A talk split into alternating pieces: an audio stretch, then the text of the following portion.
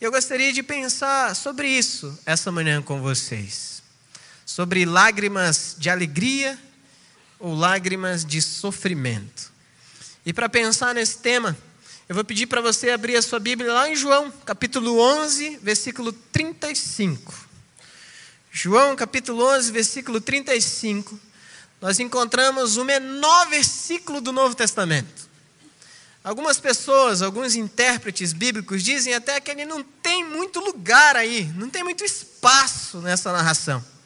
Ele está aí, mas não faz muita diferença.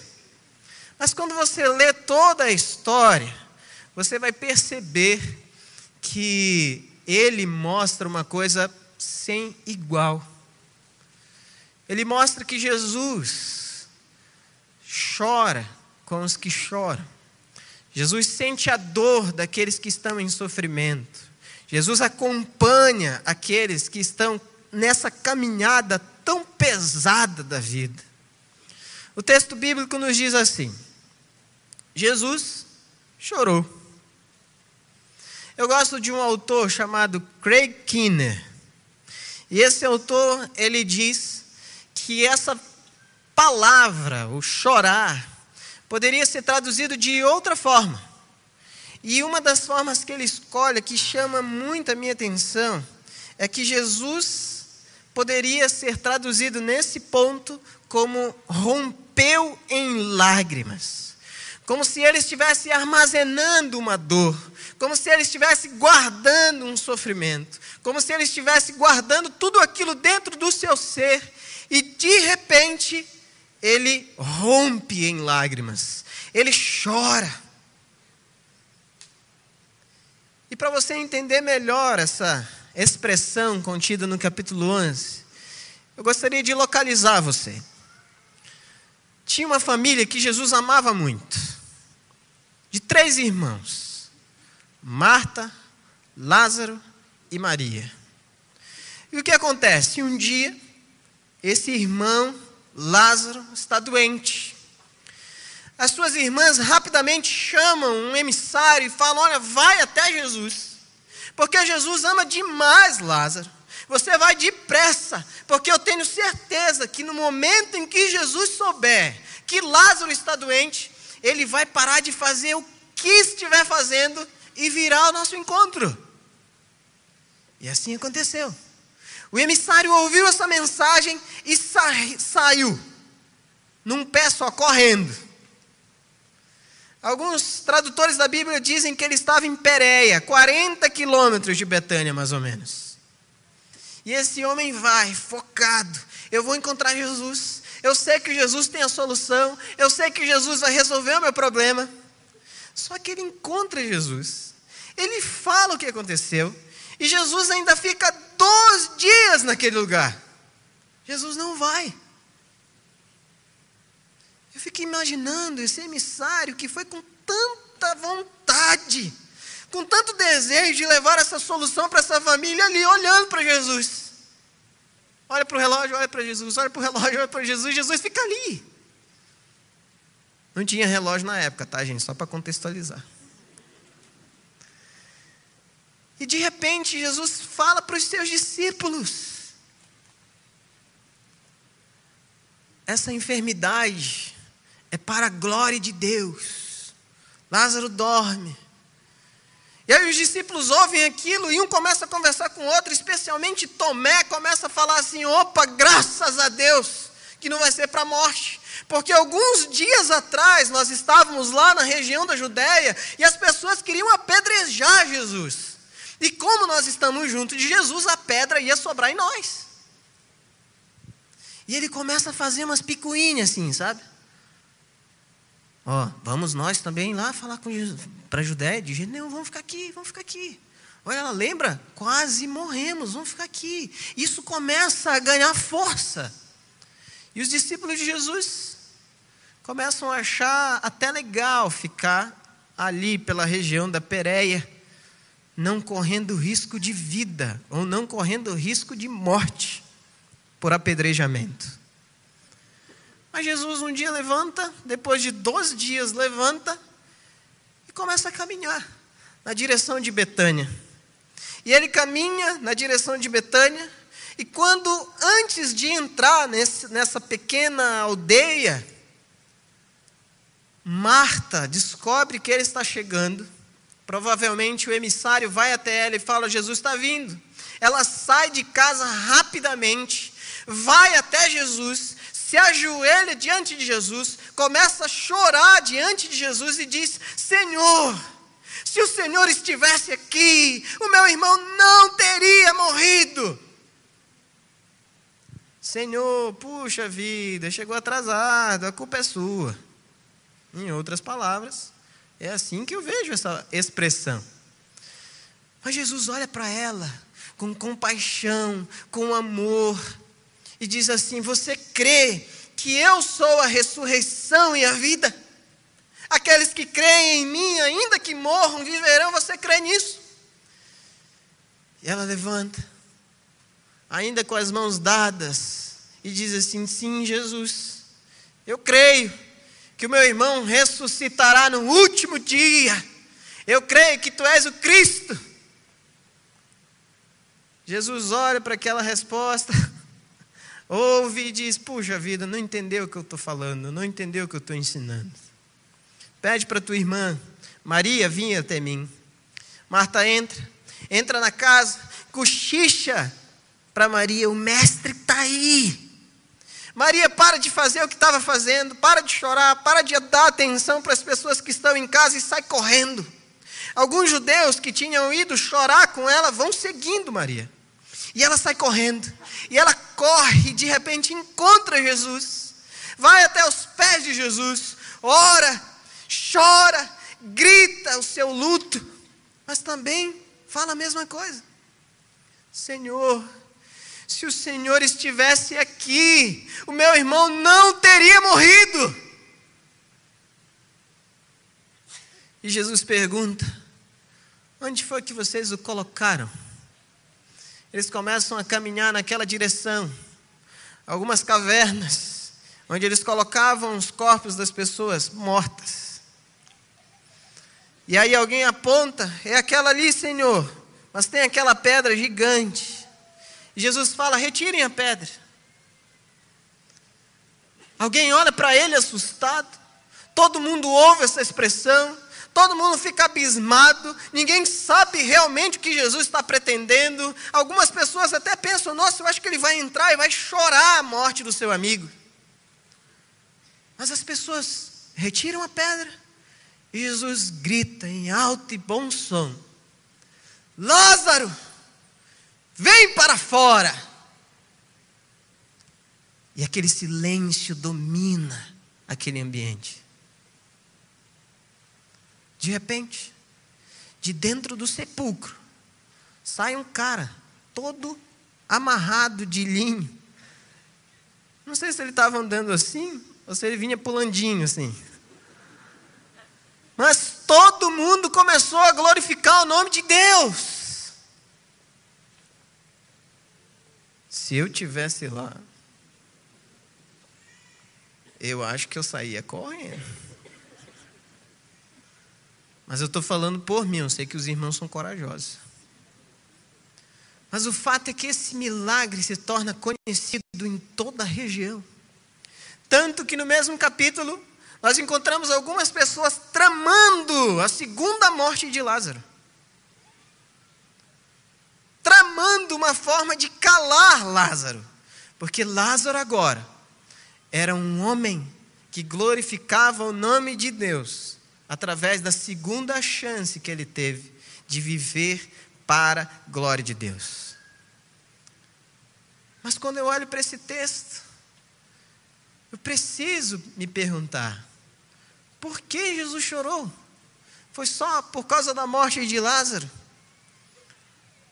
Ou se ele rompeu em lágrimas, ele estava acumulando esse sofrimento ao ponto de liberá-lo quando ele encontra os seus amigos ali em luto pela vida que a vida que havia se desfeito a vida de Lázaro. Mas eu gostaria de olhar com você alguns versículos.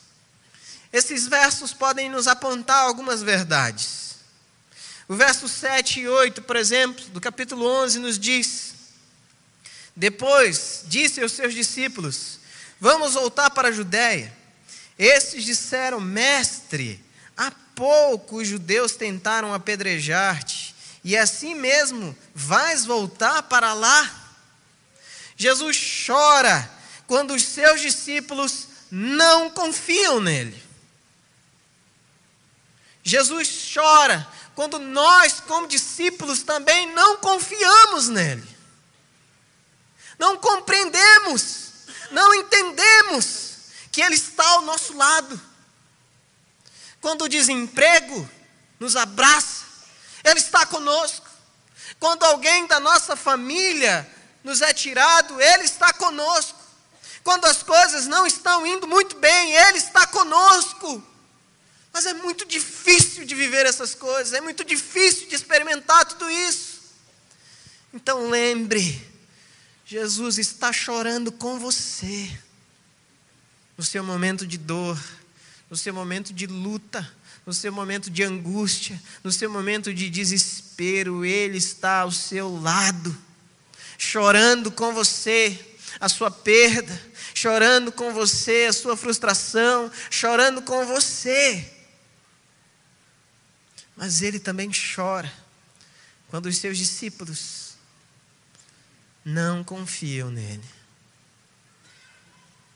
Você, como discípulo de Jesus, tem confiado nos seus propósitos, tem vivido os seus propósitos.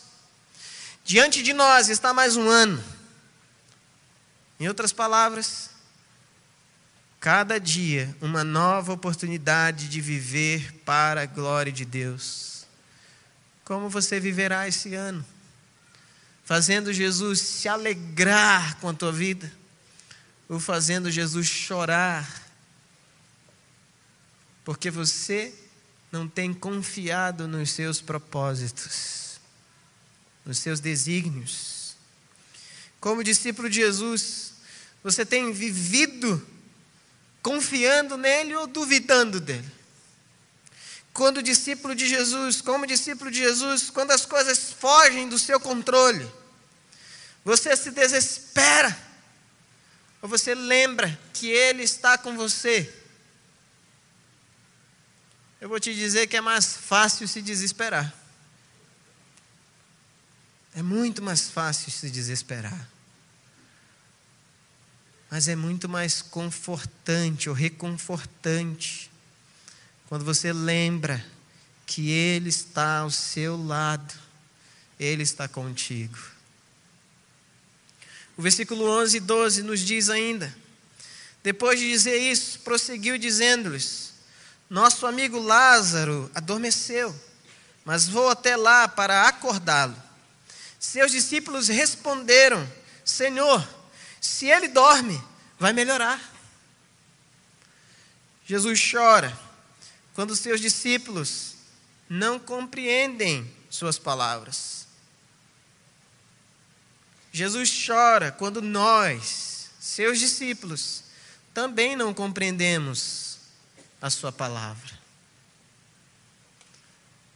Por vezes nós vivemos um cristianismo marcado pela falta de fé. Algum tempo atrás, eu comprei um livro que eu achei muito bonita a capa. Tinha um, um prato e cinco peixinhos nesse prato.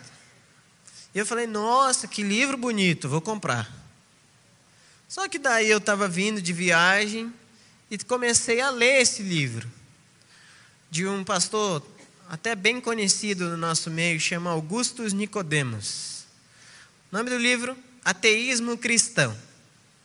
E eu comecei a ler esse livro e comecei a perceber que eu estava frequentando a igreja, estava lendo a Bíblia, estava orando, mas não estava crendo naquilo que eu estava lendo, orando e aprendendo através dos púlpitos daquilo que era ensinado nesse púlpito. Eu estava vivendo como esses discípulos, que ao longo dos seus dias viram Jesus muito, fazendo muita coisa, ouviram os ensinos de Jesus, mas lá no fundo do seu coração, eles não acreditavam em Jesus. Não criam plenamente em Jesus. E você? Tem buscado viver no centro da vontade de Deus para compreender os seus propósitos? Mesmo quando as coisas não estão indo muito bem. Quanto tempo você tem investido na leitura da santa palavra do Senhor, a Bíblia? Você tem se entregado realmente à oração? Um dos autores que eu mais gosto se chama Jonathan Edwards. Ele tem uma frase que diz que o cristão precisa começar a orar e continuar orando e continuar orando até realmente perceber que orou. Não é uma coisa decorada, gente. Não são aquelas palavrinhas que nós aprendemos. É você sentir aqui dentro do seu ser o teu Senhor te tocando, porque Ele ouviu a sua oração, porque Ele ouviu a sua prece, porque Ele ouviu o seu clamor. Você tem vivido um cristianismo real? Ou você tem vivido um cristianismo vazio? Esses discípulos me parece que não estavam entendendo nada que o Senhor estava ensinando, o que o Senhor estava falando. O versículo 16 ainda nos diz: Então, Tomé, chamado Dídimo, disse aos outros discípulos: Vamos também para morrermos com ele? Jesus chora quando os seus discípulos ficam contra ele. Tomé não somente ficou contra Jesus, como influenciou outras pessoas a não seguirem Jesus, plantando medo, plantando a dúvida, plantando desespero. Eu fico imaginando se às vezes no nosso meio não é assim também. Nós também vivemos dessa forma. Quantos anos eu relutei para fazer essa tradução da Bíblia em Libras? Quantas desculpas eu arrumei para não fazê-la? Por medo. Vou confessar para vocês aqui, foi medo. Não era temor ou respeito à palavra, era medo de ser rechaçado pelos surdos ou pelos intérpretes, de ser criticado.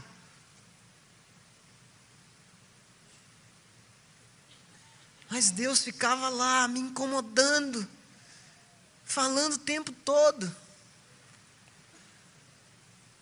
E eu lá contra ele, lutando contra a vontade de Deus, fugindo contra o decreto de Deus para a minha vida. Como Jonas. Deus mandava eu fazer, eu ia para outro lado, ia procurar outra coisa. Mas eu imagino que alguns de nós, que estamos aqui hoje também estão fugindo do Senhor. Alguns estão fugindo de Deus. Alguns de vocês vieram de outras igrejas.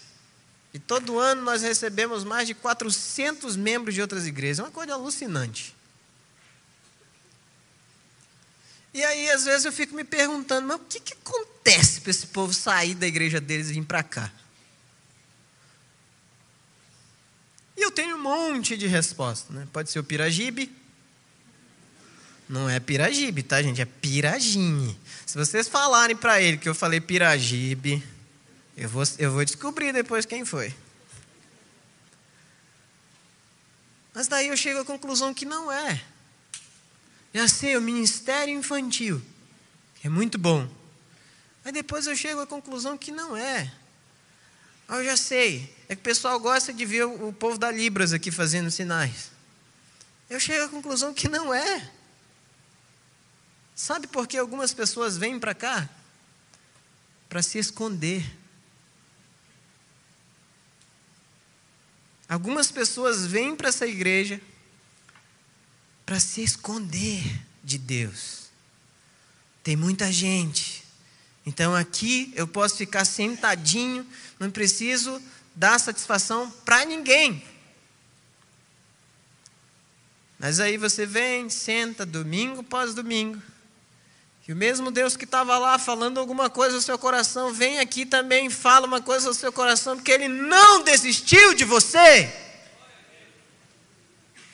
Ele deseja usar a sua vida com poder. Então pare de se levantar contra Deus. Pare de se levantar contra o Senhor. E além de se levantar contra o Senhor, às vezes dá faz a cabeça dos outros ainda. Como Tomé. Mas quando eu olho para todo esse texto,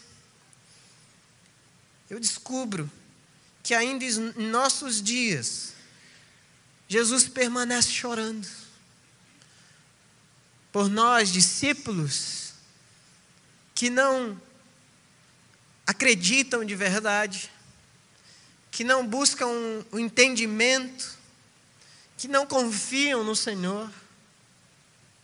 Mas ele continua chorando também, de prazer e alegria, quando ele encontra em nós alguém que vive fielmente e que busca viver fielmente ao Senhor.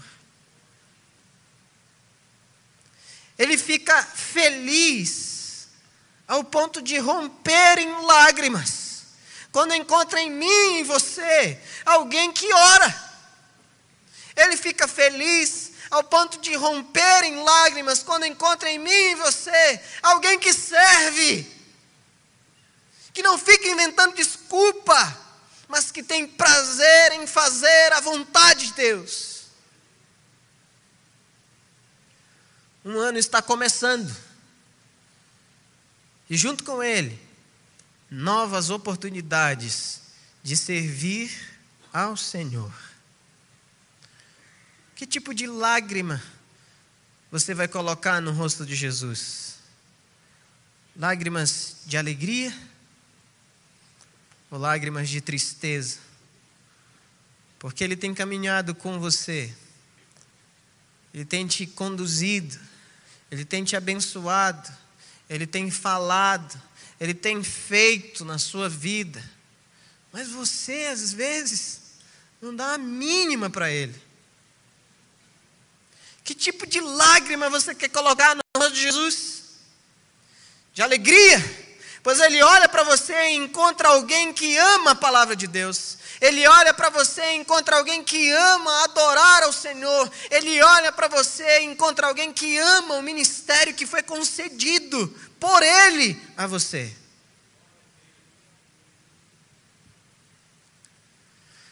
Quando eu era menor do que eu sou, é, já fui menor do que eu sou. É mais ou menos desse tamaninho aqui, lá no Pará. Eu ficava me questionando o tempo todo. Por que, que a minha avó é cega, meu Deus do céu?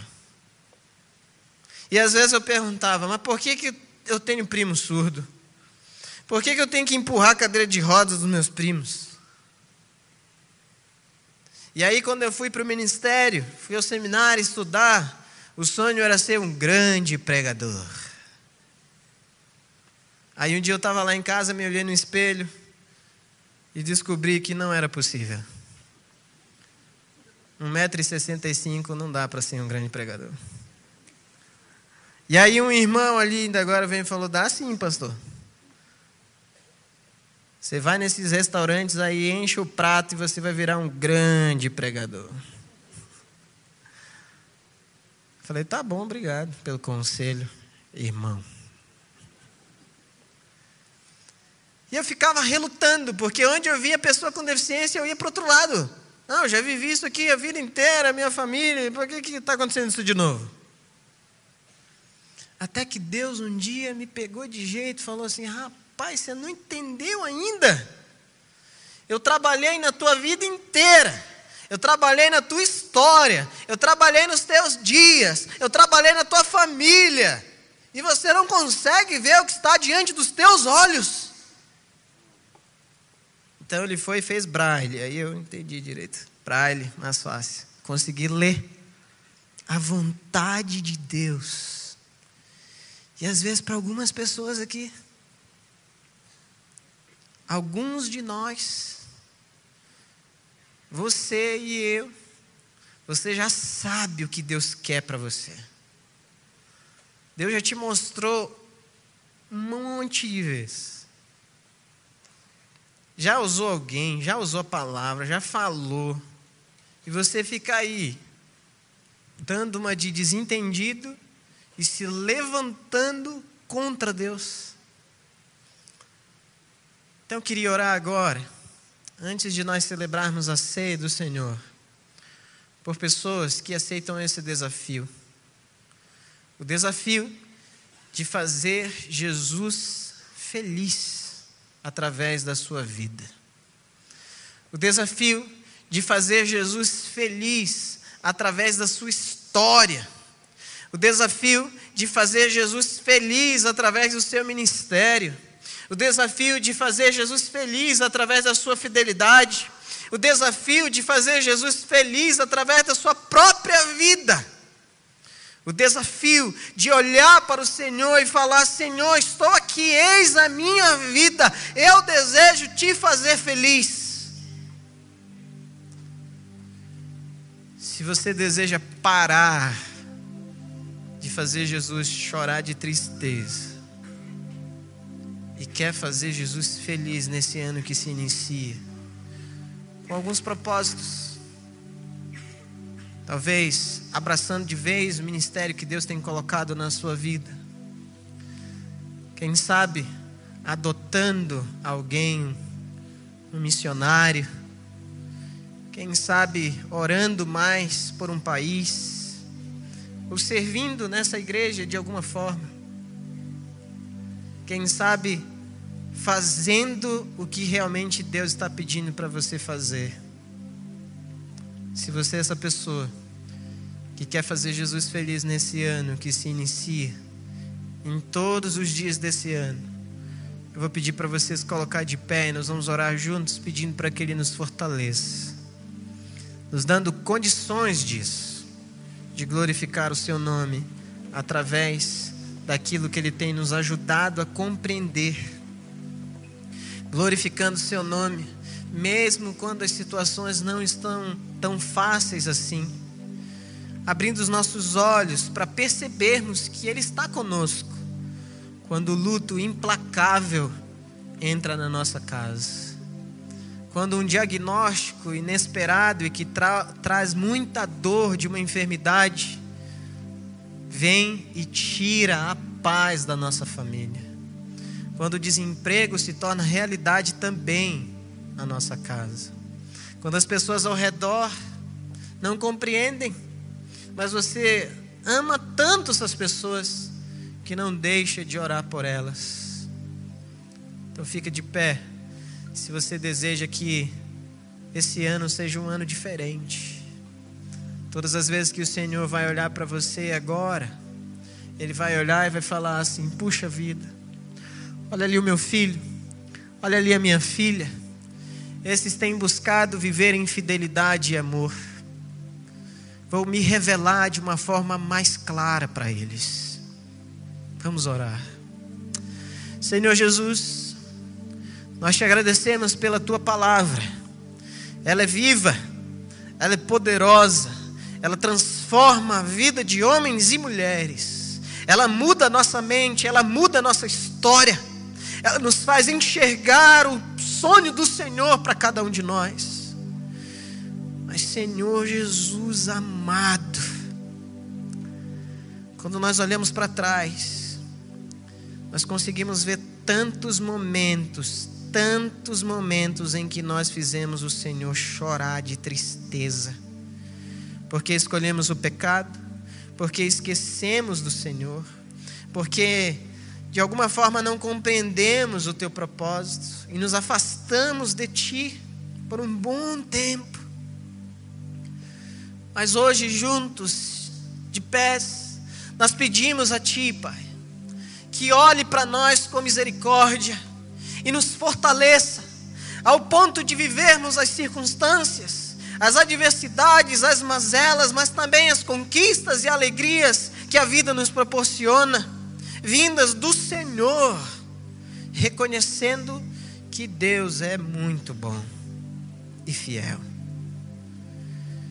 Então, que o Senhor dê a cada um de nós, exercendo as nossas funções, onde quer que estejamos, seja da mais simples à mais complexa, que haja em nós o desejo de fazer o Senhor feliz, o desejo de colocar no rosto do Senhor alegria e prazer em olhar para nós então, que cada um dos teus filhos e filhas, cada um de nós, seja encontrado pelo Senhor, fiel e crescendo em fidelidade, em nome de Jesus. Amém e amém.